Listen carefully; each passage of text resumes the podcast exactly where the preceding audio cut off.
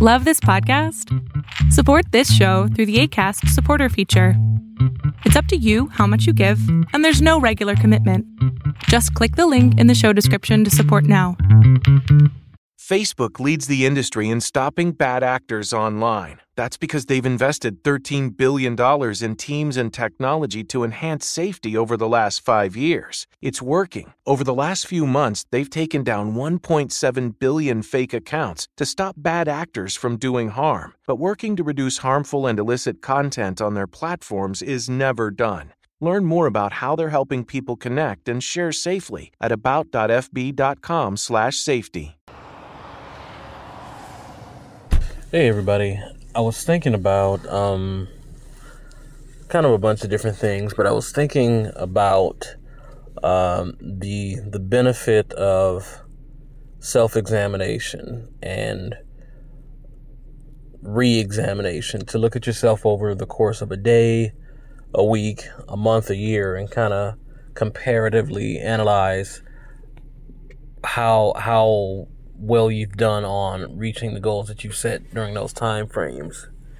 And I was thinking specifically about myself over a long time frame because there's tons of things that I've wanted and tons of dreams that I've had and tons of uh, desires that I that I wanted and I you know I prayed about them I wrote them down but I didn't know how to take any action toward those goals and it kind of it kind of ate me up to not know what the next step would be. I would have, you know, in a in a set of A, B, and C, I would have my A where I was and my C where I wanted to be, but I had no B where how to get there. And I think that you try so many things and if you have disappointments, it kind of feeds into, you know, the natural doubt the natural doubt that may exist, which says maybe this isn't for you, or maybe you've taken on more than you you can chew, or maybe uh, you just you just don't have the skill set for whatever it is. So I was thinking again, just thinking about myself and how I set lofty goals, always have, just because I'm a I'm a visionary of sorts. I like to envision, and I I, I see pretty clear where I want to be and what I want to do and how I want to do different things. But taking that first step, you know, could be a combination of fear or uh, lack of preparedness, either one. But for whatever reason, I hadn't met those targets and I hadn't, you know, crossed those things off my list. And I know that when I initially got married in 2001, I had big plans. And had I gone down that route, I would have been where I, you know, I wanted to be. But when that relationship broke broke apart, I kind of I put all that on the back burner because I felt like what was the point? And I feel like that a lot in my life, and I don't think that that's a, a flaw personally. I feel like a life that is lived in isolation and alone is kind of I, I won't say wasted. I'll say just it's underwhelming, you know, like all the goals you set and you accomplished and, you know, you attack them and you fulfill them and it's just you, just you through the process, just you when they're achieved, just you, just you.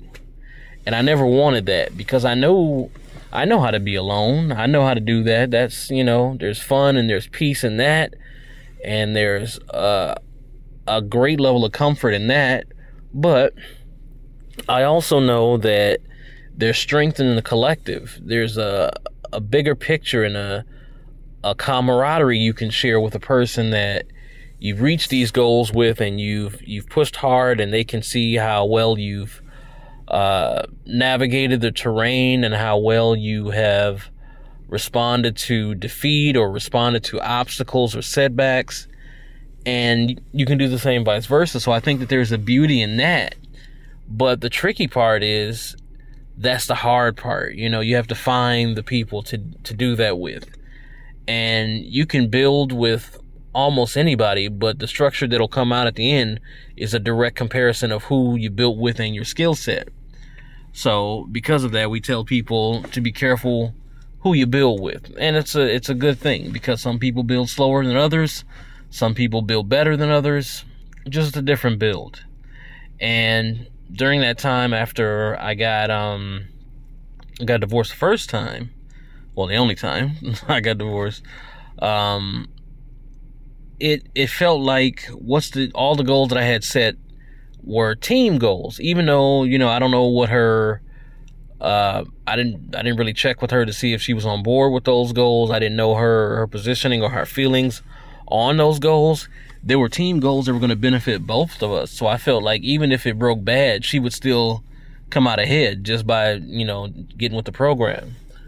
But um I thought later even later on just some of the things that I had done professionally didn't didn't line up with what I said I wanted to do and where I wanted to be. Some of the things I had done, decisions I made financially, didn't line up with where I wanted to be and what I said I wanted to do. Decisions I made personally, uh, in terms of the company I kept or people, you know, I was interested in dating romantically, didn't line up with where I wanted to be and what I said I wanted to do. So I think about that and you know and do what you shouldn't do which is ponder what would have been and what could have been uh, i think that the good thing in getting older is realizing that until you leave here the story's not over. So uh, there's a story that colonel sanders from kfc uh, was collecting social security. So he was over the age of 65 when he started uh, pushing for um, kfc and even Ray Kroc, the the man who made McDonald's kind of what it is from a marketing and promotion standpoint, was I want to say late 40s, 50s when he he got uh he got launched into doing uh the franchising of McDonald's and the businesses that sprung from that. So I kind of I temper myself now with the knowledge that all is not lost because you didn't become a multimillionaire by the age of 28. All is not lost because you didn't conquer the world, you know, at 30. All is not lost. So, I mean, in thinking in thinking about myself now comparatively, you know, year to year and day to day and month to month, week to week, what have you, I factor all of those things in. I factor in that I'm making plans now that are in line with where I say I want to be, that are in line with what I want to do. I'm making decisions now that are in line with those things, and I'm I'm I'm learning things that are putting me on the path toward that goal. I'm aligning myself with people who are on the path toward that goal or who can help me reach that goal. I think that um, it's it's beneficial for me because it helps me not to be so so critical of myself and to be so uh, defeating in the language that I speak to myself, the thoughts that I have regarding me, the thoughts that I have regarding the successes or the outcomes in general of uh, positions I've taken. So I, I think about that and I kind of refresh myself and I shake myself up and I say, are the things that we're doing, talking to myself, are the things that we're doing putting us on the path to where we say we want to be. So, of course, to do that, you have to reevaluate and write down the goals. What do I want to do um, with this?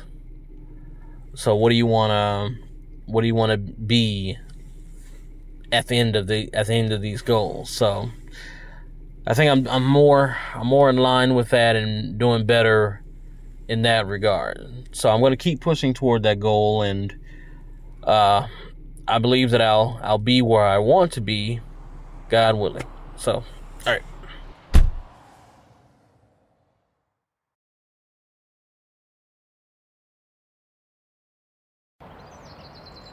Please walk Sparky for me. No way.